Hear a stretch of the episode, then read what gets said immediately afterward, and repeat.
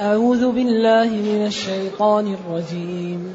بسم الله الرحمن الرحيم. هو الذي أنزل عليك الكتاب منه آيات محكمات هن أم الكتاب وأخر متشابهات. فأما الذين في قلوبهم زيغ فيتبعون ما تشابه منه ابتغاء الفتنة وابتغاء تأويله وما يعلم تأويله إلا الله. والراسخون في العلم يقولون آمنا به كل من عند ربنا. وما يذكر إلا أولو الألباب. الحمد لله الذي أنزل إلينا أشمل كتاب وأرسل إلينا أفضل الرسل وجعلنا خير أمة أخرجت للناس. فله الحمد وله الشكر على هذه النعم العظيمة والآلاء الجسيمة. والصلاة والسلام على خير خلق الله وعلى آله وأصحابه ومن اهتدى بهداه. ما بعد فإن الله جل وعلا يخبر أن القرآن منقسم إلى قسمين. هو أي الله الذي أنزل لا غيره. عليك محمد صلى الله عليه وسلم الكتاب القرآن. منه أي من هذا الكتاب آيات محكمات. آيات جمع آية. والإحكام هو الإتقان والوضوح وعدم الإشكال. لأنه أحكم الشيء إذا كان متقنا متقنا لا لبس فيه ولا خفاء ولا يتطرق إليه الشك ولا الاحتمال. كقوله تعالى وبالوالدين إحسانا وقضى ربك ألا تعبدوا إلا إياه وبالوالدين إحسانا. إما يبلغن عندك الكبار أحدهما أو كلاهما فلا تقل لهما أف ولا تنهرهما وقل لهما قولا كريما. واخفض لهما جناح الذل من الرحمة وقل رب ارحمهما كما ربياني صغيرا. هذا محكم واضح. وكقوله لا تدخلوا بيوتا غير بيوتكم حتى تستأنسوا وتسلموا على أهلها. إلى أن قال فإن قيل لكم ارجعوا فارجعوا. رجال لا تلهيهم تجارة ولا بيع عن ذكر الله. قل للمؤمنين يغضوا من أبصارهم ويحفظوا فروجهم. ولا يبدين زينتهن إلا ما ظهر منها. هذه آيات محكمة واضحة. إذا منه أي من القرآن. آيات جمع آية. محكمات واضحات لا لبس فيها. لذلك الأوامر والنواهي في القرآن واضحة. قل للمؤمنين يغضوا من أبصار لا تقربوا الزنا. ذروا ما بقي من الربا. ولا يغتب بعضكم بعضا. لا تنابزوا بالألقاب. لا يسخر قوم من قوم. يعني أغلب الآيات واضحة. إذا المحكمات جمع محكمة وهي التي واضحة المعالم والبيان لا لبس فيها ولا خفاء ولا إجمالا. هذا القول الذي يظهر. قيل أن المحكمات الناسخات. المح... آه، المشتبهات المنسوخات. قيل الأمثال. أقوال كثيرة ولا يسلم منها إلا قول واحد. أما كل الأقوال الأخرى عليها اعتراضات. إذا المحكمات قيل إن القرآن كله متشابه وقيل إنه كله محكم. هذا ليس المقصود في الآية. قرآنا متشابها. متشابه في الصدق. متشابه في, قوة البيان متشابه في التخويف من النار متشابه في الترغيب في الجنة متشابه في الدعوة إلى مكارم الأخلاق متشابه في النهي عن الرذائل والمعاصي. إذا هو متشابه من هذه الناحية. ومحكم لأنه لا يتطرق إليه الشك ولا الاحتمال ولا يمكن واحد يصل من البلاغة ولا من القوة أن يأتي بمثله. لذلك قال العلماء إن أركان الكلام ثلاثة. لفظ لفظ ومعنى ورباط ناظم بين اللفظ والمعنى. فالله اختار لكلامه أجمل الألفاظ في أجمل المعاني في أجمل النظم. فجمع بين السلاسة والفخامة وبين العذوبة والجزالة وهذا لا يعهد في كلام البشر. لا يعهد أن يكون الكلام سلس وجزل وأن يكون سهلا وقويا في آن واحد. ذلك يدمج وإذا سمعه شخص تعلم من البلاغة وأصبح عنده الذوق لا يمكن أن يشك في أن هذا فوق كلام البشر. ولذلك لما احتجب الرجل وسمع الرجل يقول وأوحينا إلى أم موسى أن أرضعيه فإذا خفت عليه فألقيه في اليم. ولا تخافي ولا تحزني إنا رادوه إليك وجاعلوه من المرسلين. فقال أمران ونهيان وبشارتان في أقل من سطرين هذا لا يقدر عليه البشر. أن أرضعيه فإذا خفت عليه فألقيه في اليم. ولا تخافي ولا تحزني إنا رادوه إليك وجاعلوه من المرسلين. أمران ونهيان وبشارتان في أقل من سطرين. ما يمكن البشر. لذلك هذا الكتاب عجيب. أرقى الأساليب وأجملها. لذلك هو أي الله الذي أنزل لإنزال من علو إلى تحت.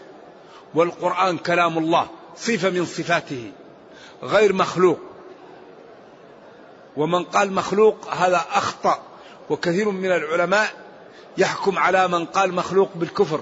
وبعض العلماء يقول لا نكفر إلا من قامت عليه الحجة. لأن الله يقول وما كان الله ليضل قوما حتى يبين لهم. أيوة إذا هو الله المعبود بحق أنزل من أعلى من, من, من فوق الكتاب القرآن. منه من هذا الكتاب آيات جمعاية محكمات. لا يتطرق إليها احتمال ولا شك. هن أي الآيات المحكمات أم الكتاب. الأم أصله هو ما يرجع إليه. لنا أم أي الراية اللي يجتمع إليها. وسميت الأم أم لأنها تجمع الإنسان في بطنها وهي الأصل في اجتماع الناس. كذلك هذه الآيات هي أم الكتاب الأصول التي يرجع إليها ويبين بها وهي التي إذا أشكل شيء يرجع إلى هذه الآيات التي هي أصول الأحكام والأوامر والنواهي وبيان الشريعة وبيان ما يجب وما يحرم. هن أم الكتاب وأخر من الآيات متشابهات. المتشابهات هي التي لا يتضح معناها. هل لأنها منسوخة؟ أو لأنها ضربت مثل والناس بعضهم لا يدرك هذه الأمثال؟ أو لأن فيها إجمال؟ أو لأن فيها يعني دخلها تقييد أو تخصيص؟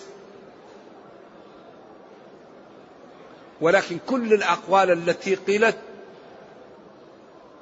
عليها بعض الاعتراضات إلا ما يتعلق بالمغيبات أو بكيفية اتصاف الله تعالى بصفاتها لا بثبوتها. هذا الذي ما عليه اعتراض. وكل الأقوال الأخرى عليها اعتراضات. إذا المحكمات هي الواضحات التي لا لبس فيها ولا خفاء والمتشابهات أو هي التي لا يعلم معناها إلا الله. وقد ورد عن ابن عباس في حديث لا يصح مرفوعا وهو موقوف أيضا فيه ضعف ولكن معناه صحيح أن القرآن منقسم إلى أربعة أقسام. قسم لا يعذر أحد بجهله به لا بد أن يعلم وهذا فروض العين. كالصلاة والزكاة والصوم ووحدانية الله وأن تبر بوالديك وأن لا تظلم الناس وأن لا تكذب وأن لا ترابي وأن لا تغش وأن لا تفعل الفواحش قسم لا يعذر أحد بجهله به وقسم تعلمه العرب من لغتها كالحرض والسارب والإل والتخوف والشواء والوزر هذه كلمات تعرفها العرب من لغتها. فالسارب المنفلت على وجهه والإل هو اليمين أو العهد أو القرابة أو اللمعان والحرض مقاربة الهلاك والشواء أطراف اليدين على الخلاف الموجود والتخوف التنقص والوزر الطريق والرغام التراب. هذه مفردات يعلمها تعرفها العرب من لغتها. وقسم يعلمه العلماء. كقوله لا يضركم من ضل إذا اهتديتم وكإذا جاء نصر الله أنها أجل رسول الله. وقسم لا يعلمه إلا الله. إذا القرآن منقسم أربعة أقسام. قسم لا يعذر أحد بجهله به وقسم تعلمه العرب من لغتها وقسم تعلمه العلماء وقسم لا يعلمه إلا الله. هذا الذي لا يعلمه إلا الله كل الأقوال الموجودة عليها اعتراضات إلا ما يتعلق بكيفية اتصاف الله تعالى بصفاته أو ما يتعلق بالمغيبات. أما الأقوال الأخرى عليها اعتراضات. وهذا اختيار ابن جرير والوالد في أضواء البيان أن المتشابه هو ما يتعلق بالمغيبات. إن الله عنده علم الساعة وينزل الغيث ويعلم ما في الأرحام وما تدري نفس ما لا تكسب غدا وما تدري نفس بأي أرض تموت. وسيق الذين اتقوا ربهم إلى الجنة. من هم المسوقون؟ وفي أي مكان ومتى؟ وسيق الذين كفروا إلى جهنم. من هؤلاء؟ وأين؟ وفي أي وقت ومتى؟ هذا الشيء لا يعلمه إلا الله. وكذلك ما يتعلق بكيفية اتصاف الله تعالى بصفاته. كقوله الرحمن على العرش استوى. الاستواء معلوم والكيف لا يعلمه إلا الله. لا تدركه الأبصار ولا يحطون به علما. فلذلك ما يتعلق بالكيفية وما أخبر الله به من المغيبات. هذا الذي هو المتشابه. أما غير هذا من الأقوال فعليه اعتراضات ولا يسلم. وإن قال جلة من العلماء بخلاف هذا. إذا هو الله الذي أنزل عليك على النبي صلى الله عليه وسلم آيات جمع آية محكمات واضحات المعالم. لا لبس فيها لوضوحها. وأخر وآيات أخر متشابهات. لا يتضح معناها. ومما يدل على أن الآيات المشتبهات لا تفهم قوله فأما الذين في قلوبهم زيغ. أما تدل على التنويع وأن هؤلاء يختلفوا عن غيرهم. قلوبهم زيغ أي شك ونفاق ومشكل. فيتبعون ما تشابه منه ما تشابه من القرآن ابتغاء الفتنة. يتبعونه طالبين لأجل الفتنة. ابتغاء لطلب لأجل طلب الفتنة. والفتنة هي اختبار الناس وإدخالهم في الشكك وإدخالهم في الشبه وإدخالهم فيما يوقعهم في الفتنة. وابتغاء تأويله. وما يعلم تأويله إلا الله. هذا الوقف هنا لازم. وقيل إذا أردنا أن نقول إن هذا المقصود به من المتشابه أو من هو الذي يعلمه العلماء فيكون القسم الثالث فيكون وما يعلم تأويله إلا الله والراسخون في العلم. إذا هذا فيه قولان. القول الأول أن المتشابه نوعان. نوع قد يفهم وهو الذي فيه صعوبة ولا تعلمه إلا العلماء. ومتشابه مختص بالله لا يعلمه إلا الله. فعلى الوقف منه آيات محكمات هن أم الكتاب وأخر متشابهات. فأما الذين في قلوبهم زغ فيتبعون ما تشابه منه ابتغاء طلب الفتنة وابتغاء تحريفه. بعدين قال وما يعلم تأويله إلا الله والراسخون في العلم. يعلمون وهم العلماء تأويل الذي يصعب. أو يكون وما يعلم تأويله إلا الله يكون هذا المقصود به المتشابه الحقيقي الذي لا يعلمه إلا الله. إذا يكون الوقف على الجهتين. لذلك التأويل ينقسم إلى ثلاثة أقسام. أو له ثلاثة معاني. التأويل بمعنى التفسير. ولا يأتونك بمثال إلا جئناك بالحق تأويلا أي بيانا. ومنه قول كبير المفسرين القول في تأويل كذا ومنه قول عائشة كان النبي صلى الله عليه وسلم يقول في سجوده ما لا يقول؟ سبحانك اللهم ربنا وبحمدك اللهم اغفر لي يتأول يفسر إذا جاء نصر الله. وأكثر ما يطلق التأويل في كتاب الله على حقيقة الأمر وما يؤول إليه. ولذلك قال يوسف لأبي يا أبت هذا تأويل أي حقيقتها. وقال يوم يأتي تأويله أي حقيقته وبيان ما فسر أول. إذا وهذا كثير في القرآن أن يأتي التأويل بمعنى حقيقة الأمر وبيانه. ويكون التأويل بمعنى صرف اللفظ عن المعنى الراجح إلى المعنى المرجوح بدليل يدل على ذلك. والتأويل عند الأصوليين منقسم ثلاثة أقسام. تأويل راجح وتأويل بعيد أو فاسد وتأويل باطل لعب لأن النصوص لا تدل عليه. أما التأويل الذي هو راجح كقوله صلى الله عليه وسلم الجار أحق بصقبه. الجار هذا ظاهر في أي جار أن كل جار أحق بصقبه والصقب ما هو؟ ملك الجار مما يلي الجار. الصقب ملك الجار مما يلي الجار. هذا نص الفيروزابادي في القاموس. والصقب ملك الجار مما يلي الجار. نعم. الجار أحق بصقبه ف لكن هنا هذا ظاهر في أي جار. لكن قوله فإذا صرفت الطرق وجعلت الحدود فلا شفعة دل هنا على أن الخصوص المشارك. أما الجار الذي ليس مشارك لا شفعة له. إذا هذا جعل المرجوح راجح بدليل فإذا صرفت الطرق وجعلت الحدود فلا شفعة. أما البعيد كحمل أبي حنيفة الحرة على الصغيرة وكحمله ستين مسكين على ستين مدا. في, في, في قضية الكفارة. كجعل مسكين بمعنى المد عليه لائح سمات البعد. أما التأويل الذي هو لعب كتأويل الرافضة إن الله يأمركم أن تذبحوا بقرة قالوا عائشة. لأن هذا لا يدل عليه اللغة ولا يدل عليه الشيء. هذا لعب هذا هذا لعب لا يعتبر تأويل يعتبر تلاعب بشرع الله وبالنصوص.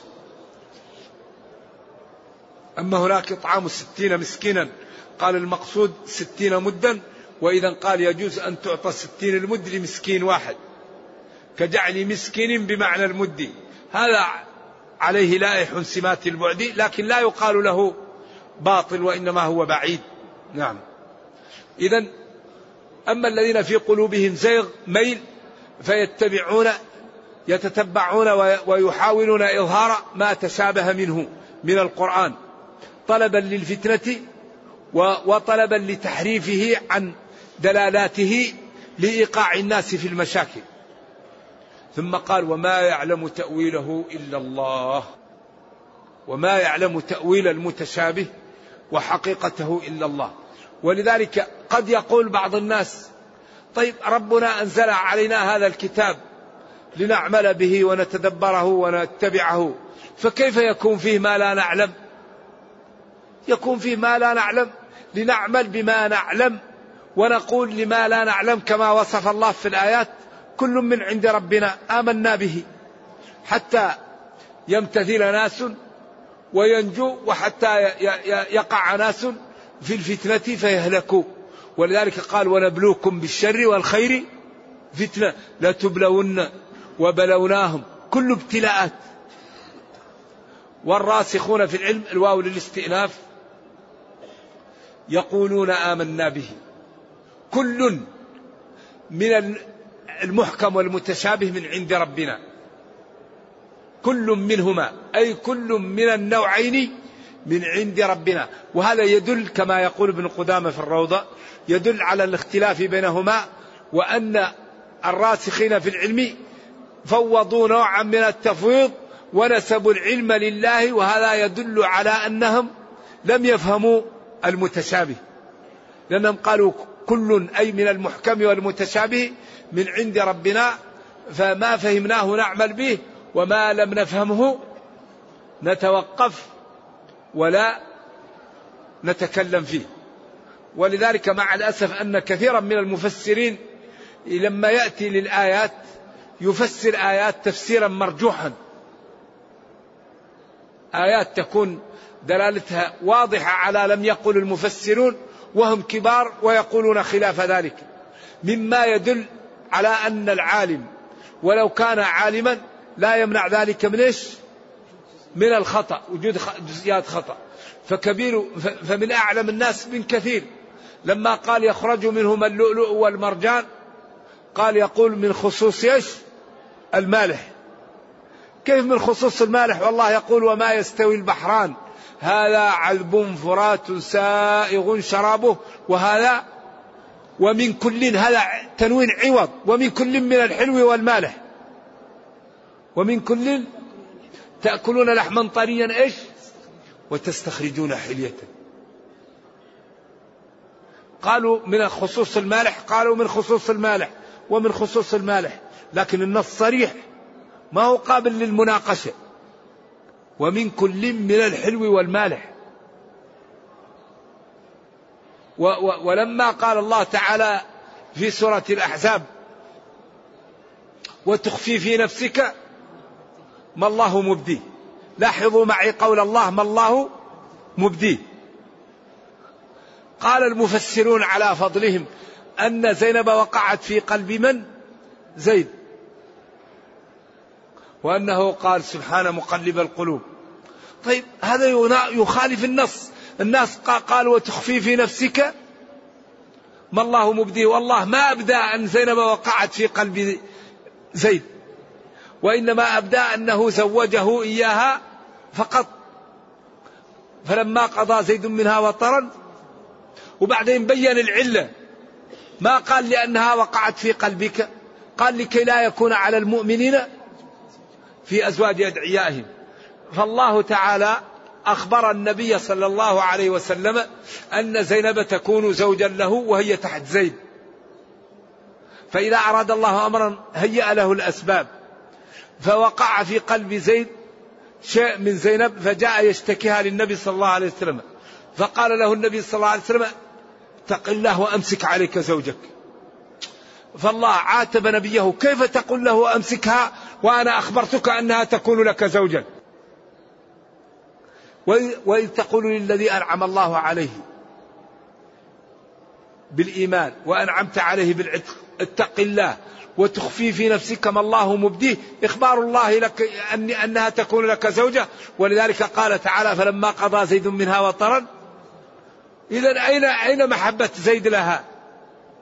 وأين محبة النبي لها وأنها وقعت في قلبه؟ وكذلك يعني في قضية وألقينا على كرسيه جسدا ثم أناب وأنه خاتم أشياء كلها لا تصح وأن جراد كلام لا يليق. قال لأطوفن الليلة بمئة امرأة ولم يقل إن شاء الله فلم ترد واحدة إلا نفس نصف رجل ولو قال إن شاء الله لولدت غزاة وغزوا ولذلك بين الله هذا في الصحيح والأمور الأخرى ما لها محل. إذا يقول هنا منه آيات محكمات. من القرآن آيات واضحات الدلالة. لا خفاء فيها ولا لبس. أوامر ونواهي وأحكام وعبر وآداب وقصص. ومنه آيات أخرى متشابهات. وهو ما أخبر الله به من المغيبات. من يوم القيامة. من ذكر أن كل نفس تموت لكن لا تدري أين تموت. ومن نزول المطر ومن غير ذلك وما اتصف الله به كيفية اتصاف الله تعالى بصفاته. ولذلك الصفة لها جهتان. جهة من حيث الثبوت لا إشكال فيها وجهة من حيث الكيفية هذه من المتشابه. فأما الذين في قلوبهم عياذا بالله زيغ وباطل فيتبعون ما تشابه منه. ولذلك ورد عن عمر أن كان الصبيغ يسأل أسئلة فجمع له عمر الجريد وضربه حتى قال له خرج ما في رأسي. كان يسأل أسئلة عن المتشابه فأدبه عمر حتى تركها. وورد أن في صحيح مسلم إذا رأيت الذين يتبعون ما تشابه منه فأولئك الذين سمى الله فاحذروهم. فذلك ينبغي للمسلم أن لا يتبع المتشابه فما ظهر له من القرآن يعمل به وما لم يظهر به يقول آمنا به كل من عند ربنا ويكل أمره لله. وإذا تأمل المسلم في القرآن وجد أن أغلب آيات القرآن واضحة. إما واضحة بآيات بينت آيات أو أحاديث بينت آيات أو اللغة العربية بينت الآيات فأغلب الآيات من تأملها يجد بيانها ويجدها موضحة في آيات أخرى. إلا ما يتعلق بهذه الجهات فهو الذي يسلم من الاعتراض وهو ما يتعلق بكيفية اتصاف الله تعالى بصفاته وما يتعلق بالمغيبات الخمس. والراسخون في العلم يقولون آمنا به آمنا بالقرآن. كل من المحكم والمتشابه من عند ربنا. وما يذكر إلا أولو الألباب. أي ما يتذكر ويتعظ. ويفهم هذه الأمور إلا أصحاب العقول الذين استعملوا عقولهم. وذلك يكثر في القرآن أولو الألباب. لأن أصحاب الألباب هم الذين تنفعهم النصيحة وهم الذين ينفعهم التوجيه وهم الذين يستمعون الكلام وهم الذين يحاسبون أنفسهم. ولذلك قال جل وعلا فبشر عبادي الذين يستمعون القول. عبادي أي الصلحاء الذين نسبتهم لي يستمعون القول الكلام. ما يقال ما يقرأ ما يسمع ما يستفاد. فيتبعون أحسنهم. أولئك الذين هداهم الله وأولئك هم أولو الألباب. إذا أولو العقول هم الذين يستمعون هم الذين يقارنون هم الذين يستنتجون هم الذين تنفعهم عقولهم. أما الذي إذا سمع الخطيب أو الواعظ أو المتكلم يتكلم لم يستمع طيب من أين تأتيه الهداية؟ الوحي انقطع وهو لا يستمع. من أين من أين يهتدي؟ إذا قال أولئك الذين هداهم الله وأولئك هم أولو الألباب. نرجو الله جل وعلا أن يجعلنا وإياكم من أولي الألباب وأن يجعلنا جميعا من المتقين. إنه خير مسؤول والقادر على ذلك. وصلى الله وسلم وبارك على نبينا محمد وعلى آله وصحبه. والسلام عليكم ورحمة الله وبركاته.